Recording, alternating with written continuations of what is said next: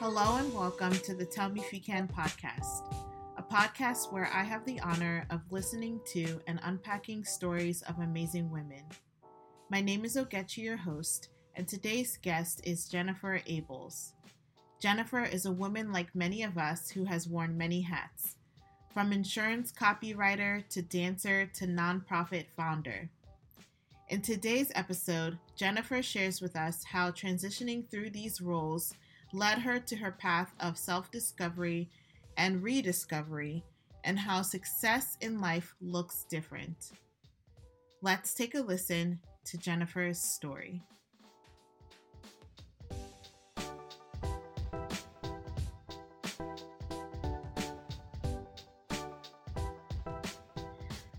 Hi, Jennifer. Welcome to the podcast. Thank you so much for joining us. For those of us that don't know who you are, can you give us a quick rundown who you are, what you do, and where you're from? Absolutely. Thanks for having me. My name is Jen Abels, and I live in San Diego, California. The easiest way for me to describe myself is I'm a creative. And for me, that just means that life continues to change. I continue to adapt with it, and I have to just be creative in what that means.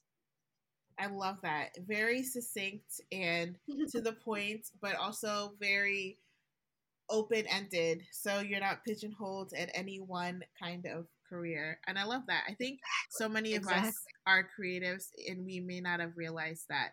Um, so yeah. growing up, were you a creative person?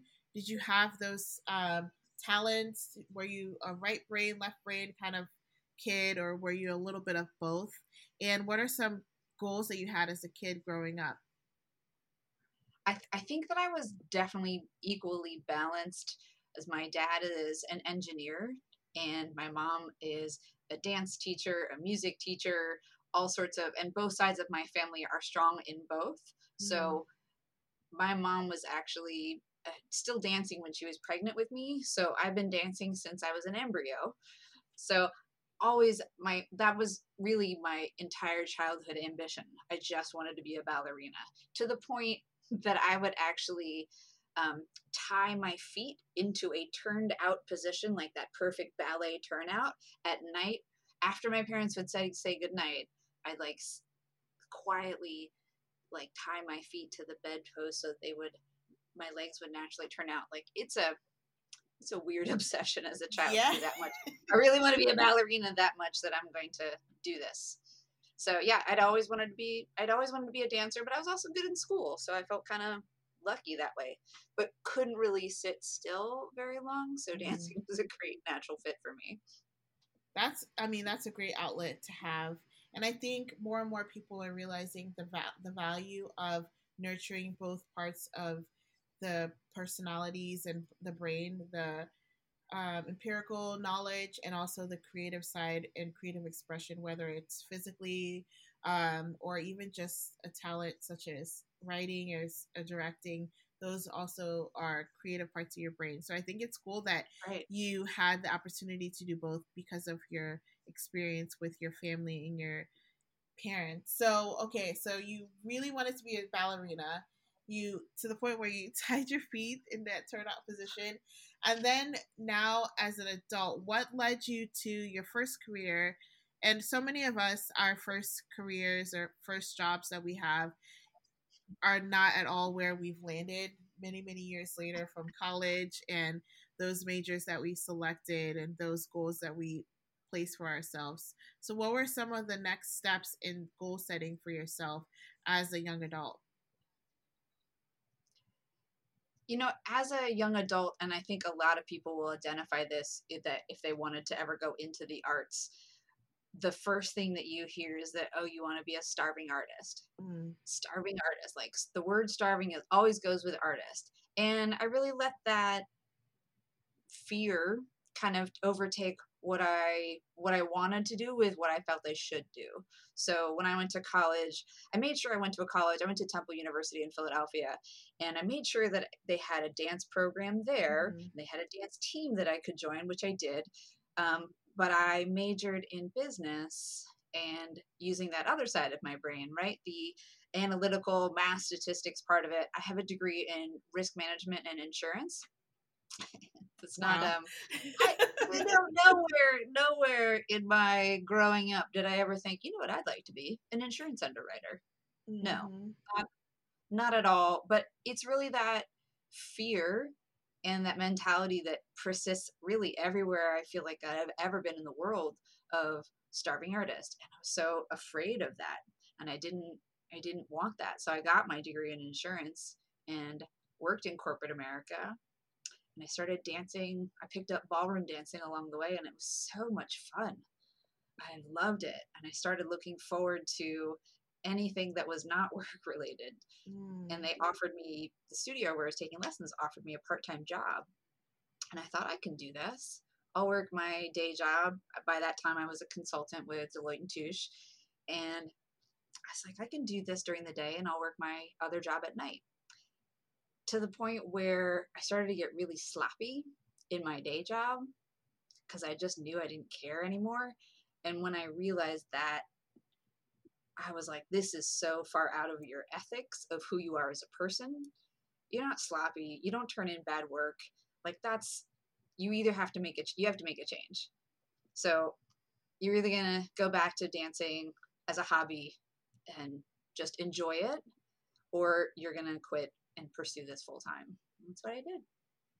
Wow. I mean, mm-hmm. okay, so you say that you took that leap of faith, which is very scary and deloitte is no small um, company to be working at so you have this almost dream job for some people if that's truly their dream job and yeah. then you kind of are frustrated because you fit yourself you are square peg round hole if anyone's ever watched the movie the holiday i love that quote from the movie because it it's a perfect example of trying to fit two pieces that didn't match. So this position yeah. was a round hole and you're a square peg and it was not matching up and trying to squeeze yourself into that position wasn't wasn't making you happy but more importantly i like how you talk about like almost the ethos of who you are as a person was be was deteriorating because of that unhappiness and that misfit you are then becoming like a poor worker, not the best version of yourself yeah. in that position. And you recognize that. That takes a lot of reflection, but also the courage to choose to um, get rid of that comfort, the worldly comfort mm. of, you know, money. Oh, I mean, hello. Yeah. Bills yeah, run I mean, everything, and this corporate America absolutely. runs the America is scary. A comfy job, an expense account, you know, really not having to really not having to worry. And like you said, Deloitte is a, an incredible company to work for. So, you know, a lot of people aspire to that. I felt really fortunate that that's, you know, where I ended up being recruited there. And, but it's just, I really felt this, you know, now it looking back on it, felt how torn I was between my heart and my head, mm. right? Of my heart really wants to go this other direction, but everything logical in me says, like, what are you doing? How, why are you like giving up all of that? But I also have this, I don't know if you're familiar with the musical Rent. There's a mm-hmm. line in the musical that says, forget regret or yes. life is yours to miss. Yes. And that thought of, yeah, but what if I, what if I don't? Like, you can, take the leap. Take the leap. If it doesn't work out, go back. You have a degree. Mm-hmm. You know, you'll figure out real quickly if you can make this work or not. So, especially like being young, you know, in my 20s at that point, thinking like, oh, I could probably take this leap and, and come right back if, I, if it doesn't work out or something. But I couldn't live with not knowing. Yes. And I know that, for a lot of people, they can. And that's that's fine because that's who they are, but it's not who I am. And I also think that um, I grew up a military kid. My dad was Air Force, and we moved around a lot. And so things changed all the time. And as a kid, I didn't love it. But as an adult, I realized that it gave me the experience of make the best out of the situation where you're in. Mm-hmm. I love that. I really love how uh, first of all, love Rent. So forget regret or life is yours to miss is a perfect line because, like you said, for you, the idea of a what if and having that linger in your heart and your mind for the rest of your days was unacceptable. And so you chose to, you know, take that leap of faith. And that heart and head turmoil happens in so many situations. And yeah. the logical side of your brain is not the enemy of your heart but that logical side of your brain is like you said you studied risk analysis so you risk right. you you analyze the pros and the cons the risk and reward and for you the risk of the what if was not worth it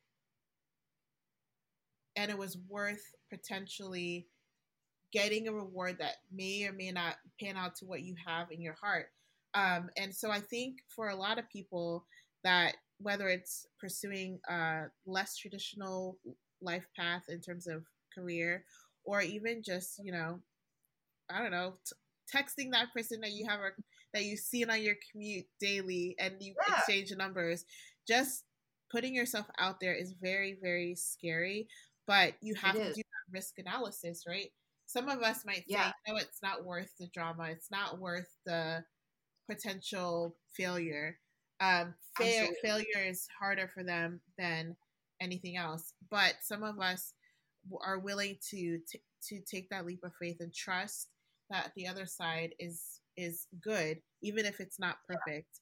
But there's also yeah. emotional, you know, consequences to that. Some people mm. who've come from a level of success and then they pivot to something that they've desired, but it's not as easy as the success that they had to have to manage that. Did you have any of those experiences when you pivoted to focusing solely on dancing when in the past it was almost safe for you because it was a hobby and you didn't have right. to put yourself out there as much? I got the biggest um, gift from the universe of you made the right choice when my headaches went away, my mm. stomach ulcer went away. Uh, I had more energy than I ever had. And wow. I was working longer hours, but I didn't mind and I didn't notice the clock ticking. It was it was one of those you know, looking back at it going, yeah, that was definitely the right move. You know, I was looking for obviously, you know, especially in your 20s, still pre- still pretty young, some sort of like sign, you know, something yes. that would be like, uh, was this the biggest mistake you ever made? Are you going to regret this? Uh, this choice versus the other choice. And I loved what I did so much. I felt so grateful that something like this even existed. You know, as a kid, I didn't have any exposure to ballroom dancing. I didn't really know what it was. Um, you know, it's just the ballet track the whole time so being exposed to a ballroom and knowing like oh i can actually use my a little bit of my business degree right? Because running a studio mm-hmm. is a business. It just happens to be a business that aligns with my passion of dancing. It's a different style of dance but i still love it. And i've also had always been teaching. I love there's something about me that i always loved to teach. Even in high school i started teaching some dance on the side. I would teach the, some of the dance patterns in our high school musical in college, I, started, I was teaching for a program called George Parks Drum Major Academy. So I would teach uh, summer music workshops all over the US. And I, I love teaching. So it was my business degree, my teaching experience, my passion for dance, all combined into one. And I felt so grateful that I could do this, that I would actually, I would write thank you notes every time one of my students would buy a package of lessons. Wow. Because I just I just wanted them to know like how grateful I was that they would, you know, exchange, make an investment in both their time and their money to allow me the opportunity to share my passion of dance with them. Wow. And I was like, this is this is amazing.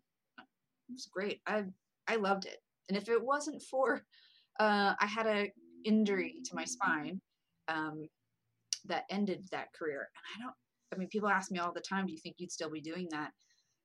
Uh, probably. Wow. Probably. Yeah. And so this injury happens, and then once again, you kind of have to pivot, but this time by force, not by bravery.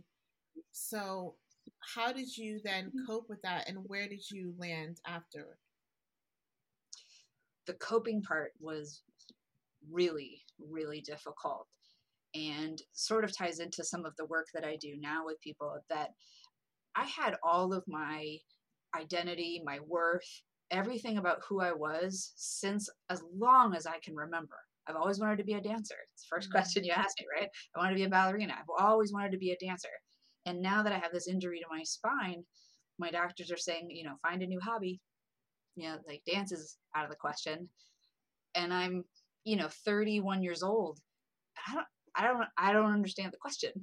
Yeah. I had such an identity crisis of if I can't dance, if I can't do this thing that I swore I was put on this earth to do, I don't know who I am.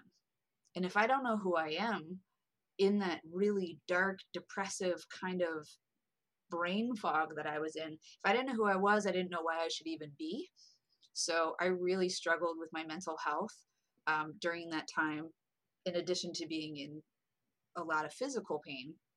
And it took uh, four surgeries. I was out of work for five years Wow. and a lot of therapy, both physical therapy, but also like emotional therapy, working with actually started working with horses for in a something called equine facilitated psychotherapy. Mhm. So instead of being in a therapist's office, I was out in a pasture with some horses, which was much more healing for me and gave me a lot more freedom and a lot more flexibility. And, you know, it's also, if we talk about a creative path, like that's a creative way to do therapy. Yeah. So that that helped me rebuild myself and my self-worth and my self-esteem to the point where I'm like I'll I'll be okay but I wanted a break from dance you know when I rehabbed enough I was like I think I think I need to try something else so I moved to San Diego this is 2010 no friends no family no job I was like I'll figure it out when I get there I was just so afraid of slipping and falling on the ice when I was living out in DC Mm. so when I came out here, I tried to look for a job in insurance again. And my first job back out here in San Diego, of course, teaching dance. I was like, but it's only temporary. It's only temporary. It's only temporary. Because I happen to live in the same neighborhood where Mary Murphy from So You Think You Can Dance, wow. she has a dance studio.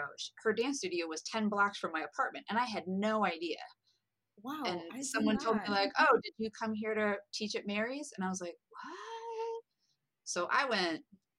I was like, "I'm not going to tell anybody that I'm a teacher. I'm just going to go. I'm just going to go and do a little dance party because I'm not going to fall into the same trap again."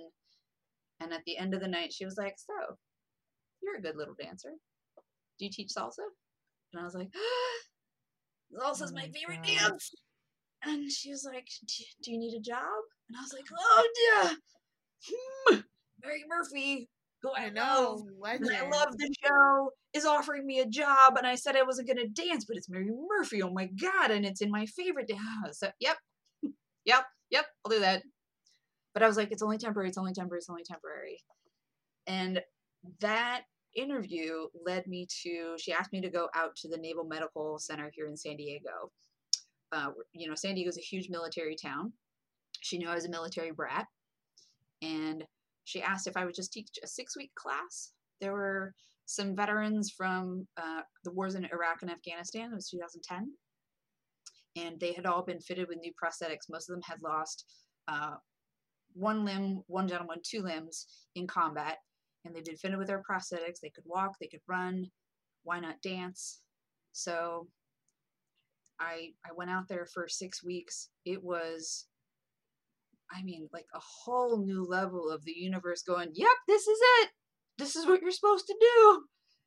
Because Wow. I, man, I felt like that feeling of my cup runneth over. Every, I mean, I, like this was years ago, and I'm still, I'm getting chills talking about it right now.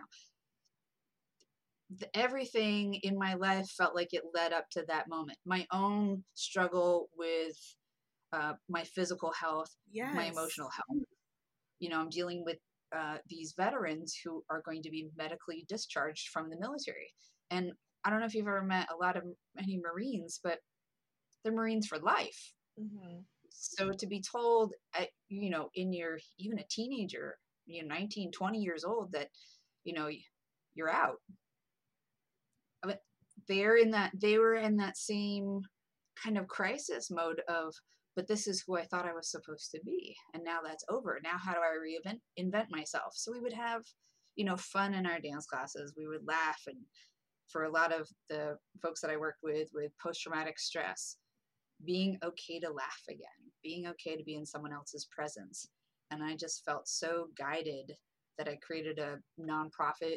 We called it Soldiers Who Salsa, where we taught dance as an adaptive therapy for wounded, ill, and injured military veterans. They were allowed to bring their families. We just created this movement, literally and figuratively, that lasted for almost eight years before we had to close. Wow. It was tremendous. What a tremendous ride it was. I mean, that is a ride. And there's so many touch points going all the way back to you talking about your military background and just how uh, not your military but your family's history in the military and how you were kind of forced to adapt in new environments when your family moved and so being able to pick up and go to a, across the country to san francisco and then be blessed with the opportunity to work um, in the studio with mary and knowing that like there was something that drew you to that position even though again yeah. your mental part of your brain says pick another job, pick another right. skill, do something else. You ignore that once again, and it leads you to this soul fulfilling position.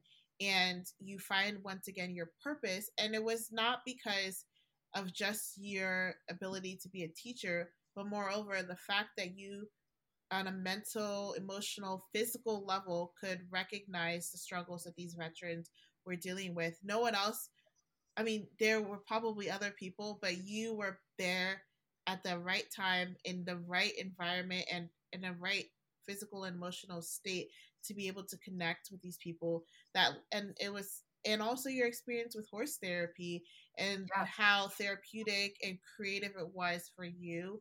Um, not everybody can do traditional sitting in front of a therapist or um, yeah.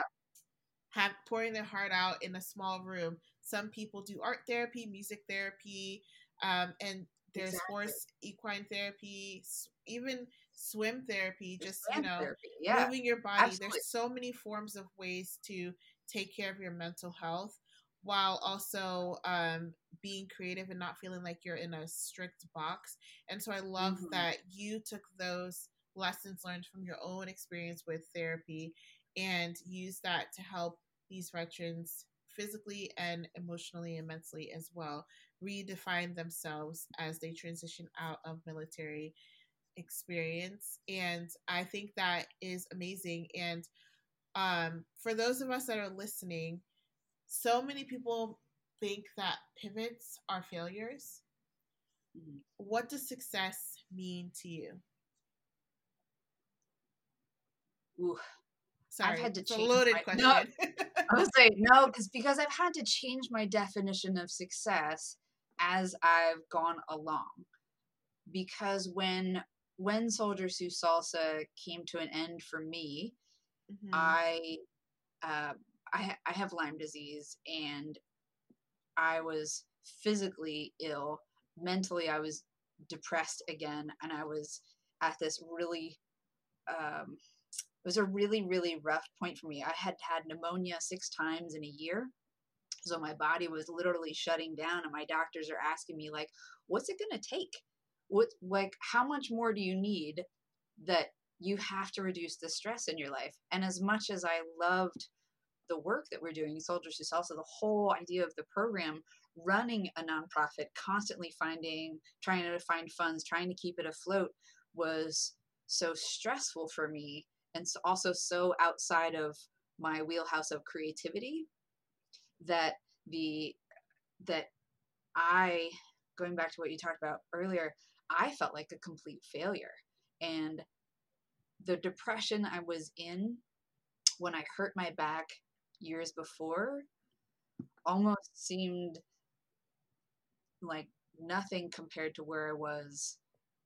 This is in 2017, where, you know, I'm physically i can hardly move. I'm sleeping six, sometimes 16 hours a day. I'm so sick and i have to resign. And I, I took a medical leave of absence and i had to resign.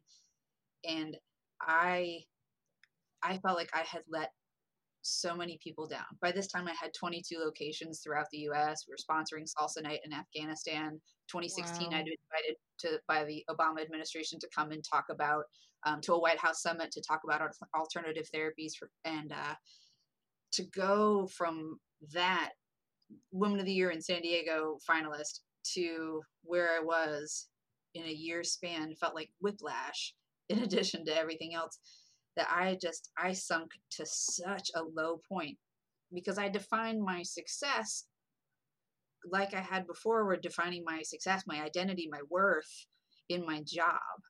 And now that the job was gone, I had no value.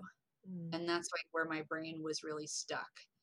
So, redefining success for me was am I showing up as the truest, most authentic me that I can be every day? And it took me that it took me so much work to get there, to get to a spot of realizing that each time I've fallen into these pits of despair, it's because I didn't know who I was. Mm. And I defined who I was by what I did. Yes. So if I wanted to feel successful as a human being on this planet, I had to figure out how to pull those things apart.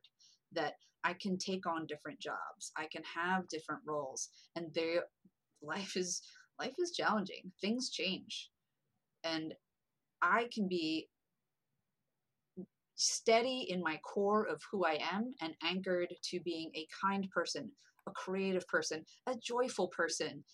I can be all of these things no matter what role I take on. And when those roles change, because they do, I have I'm grounded now into I still know who I am because I haven't let myself be defined by my job. So for me, this is the long, probably the longest answer ever for one question. How do you define success? Defining success as showing up every day as my authentic self. I think that is, I mean, I love the explanation because it's necessary to that answer, but I love that you asked yourself that question Am I showing up as the truest, most authentic version of me every day? And if you hesitate or you can't answer yes, you have to do the work to make sure that it's a, a hearty yes to that yeah. question. And unfortunately, because of, you know, capitalism, which isn't necessarily always bad, but our worth could be equated to the output that you have monetarily right.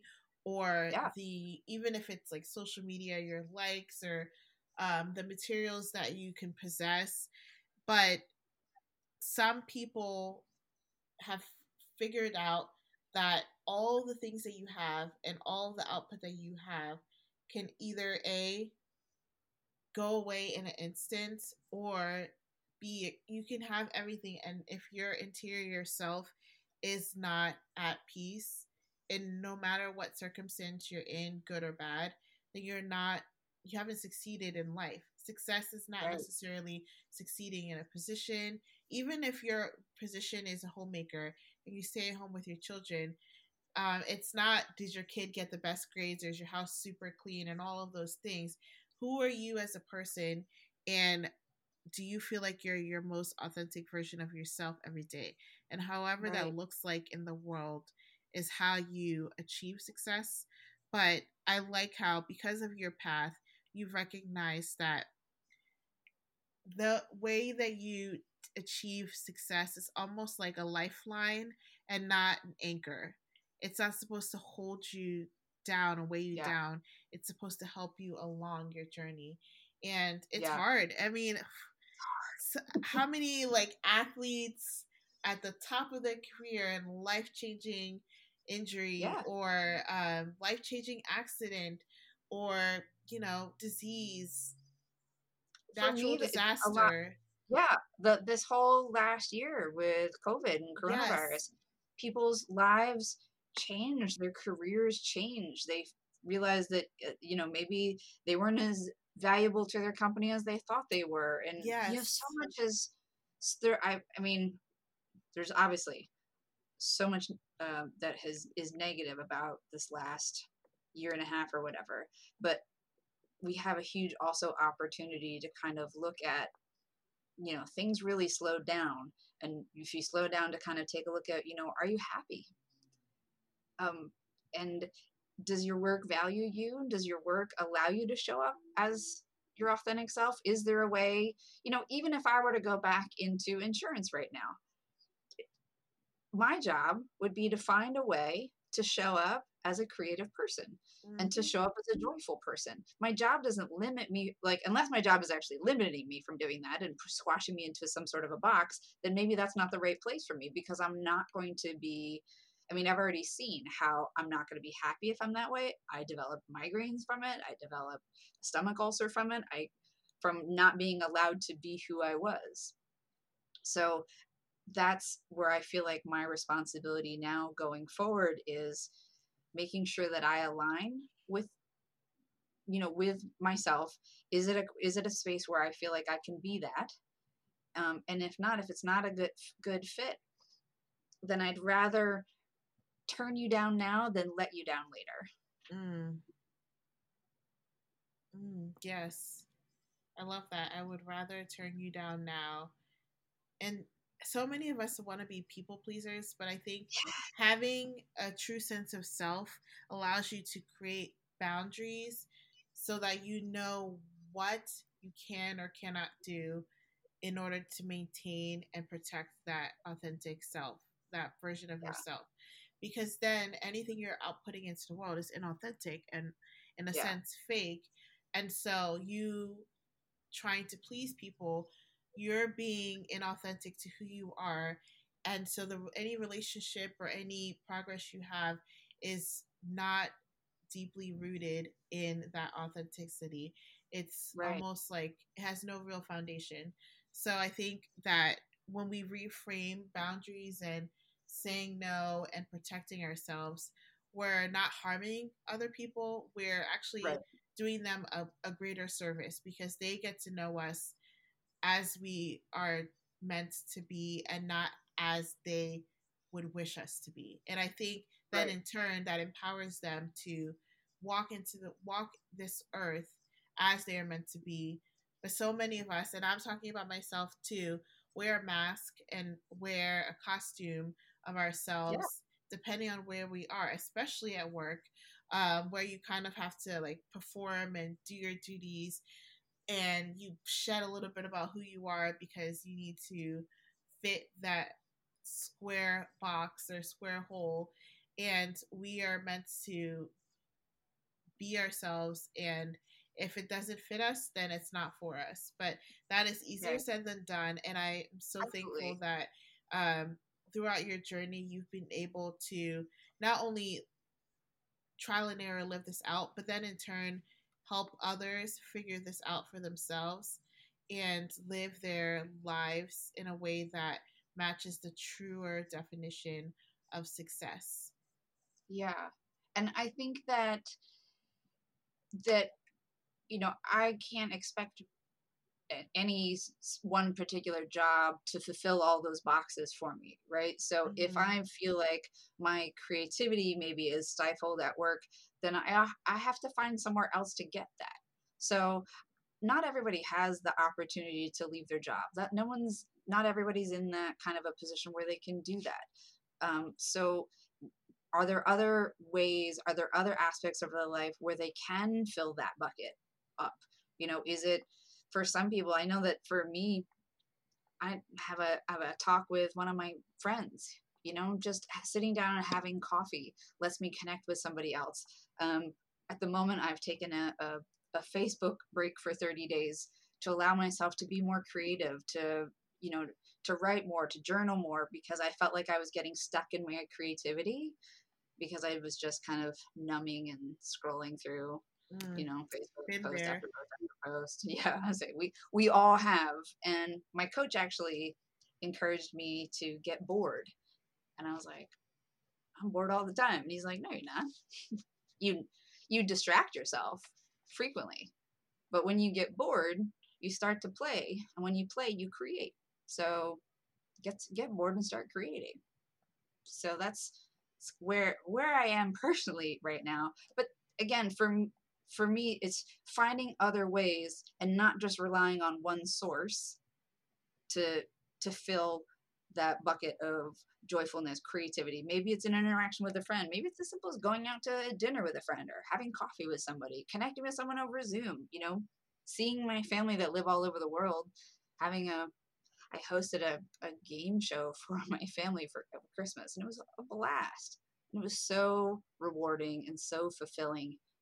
And I always think about those times when you don't realize that time is passing. Mm. When you're so caught up in the moment, right? Because that's what it's that's what it is to be a human being, right? I'm just being.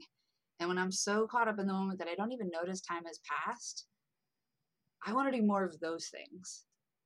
And drilling down, part of the work that I do right now and working with some small groups on helping them find out what is their role versus their identity, kind of untangling that web like I went through of when I'm at my best and when I feel my best, when I feel most alive, not just what am I doing? Is it them having a conversation with a friend? But what is the core of what's making me come alive in that moment? It's that I'm connecting soul to soul with another person. Mm. It's that I'm sharing with them, they're sharing with me. We're creating a deeper connection. And that's, to me, that's part of my core identity of being a loving person and being a kind person. So I take on that responsibility of finding different ways to fill those different buckets up and not relying on it to be 100% coming from my job or for some of my other friends 100% coming from their partner their spouse you know there's we got to do some work yes yes i was reading something about kind of this hustle culture mentality that a lot of people especially as a millennial i feel like i grew up with the idea that you kind of have to have multiple s- streams of income to be wealthy and successful, yada, yada, yada. And then I yeah. saw kind of a shift of that mindset, and it was multiple streams of happiness and contentment.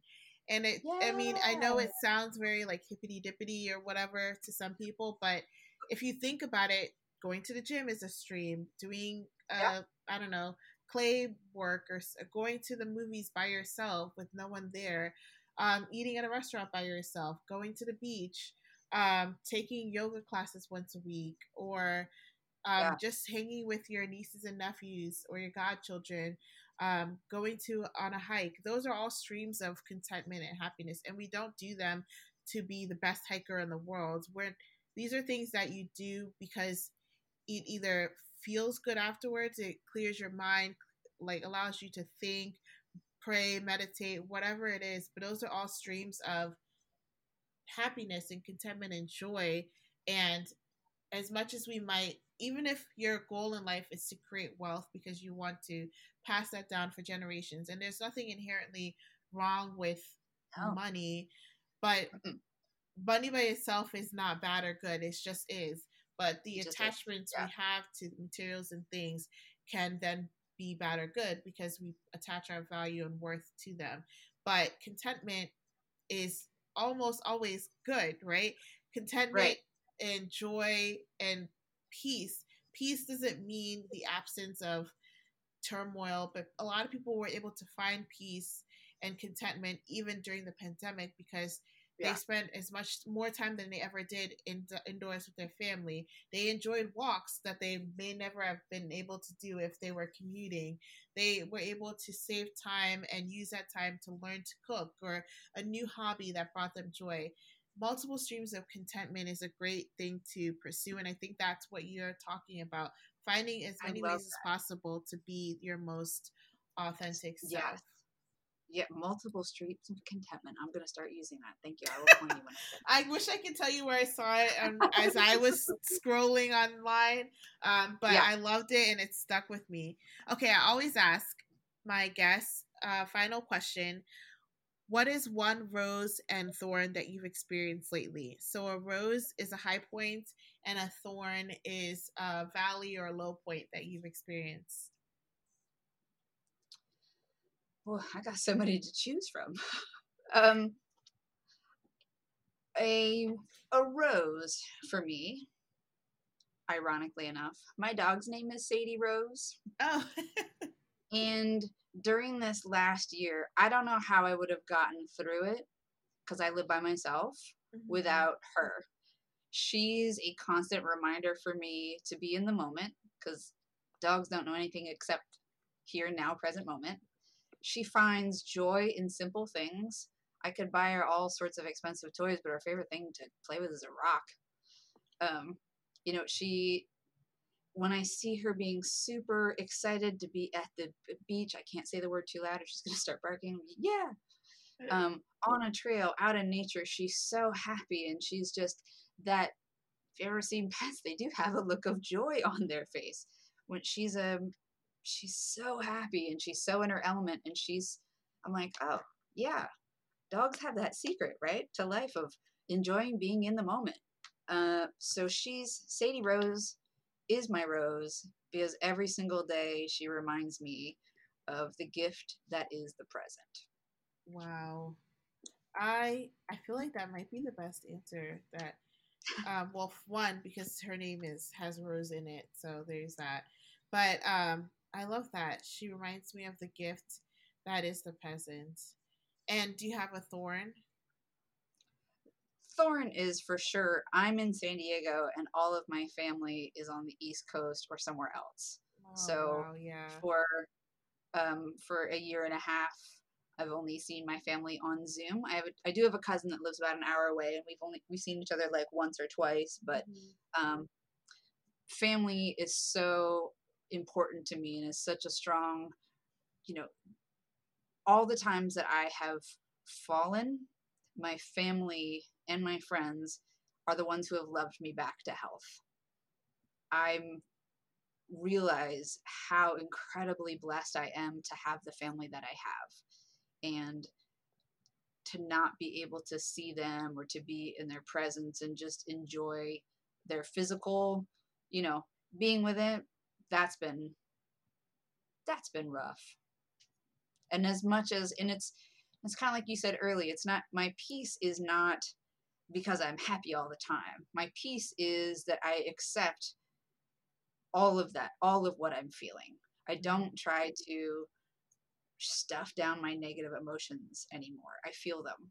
But there's a difference between feeling my emotions and feeding my emotions. Mm. So if I'm feeling sad, don't feed it. Feel it, but don't continue to like, let's see how far much further down I can dig this hole. Nope. Just feel it, don't feed it.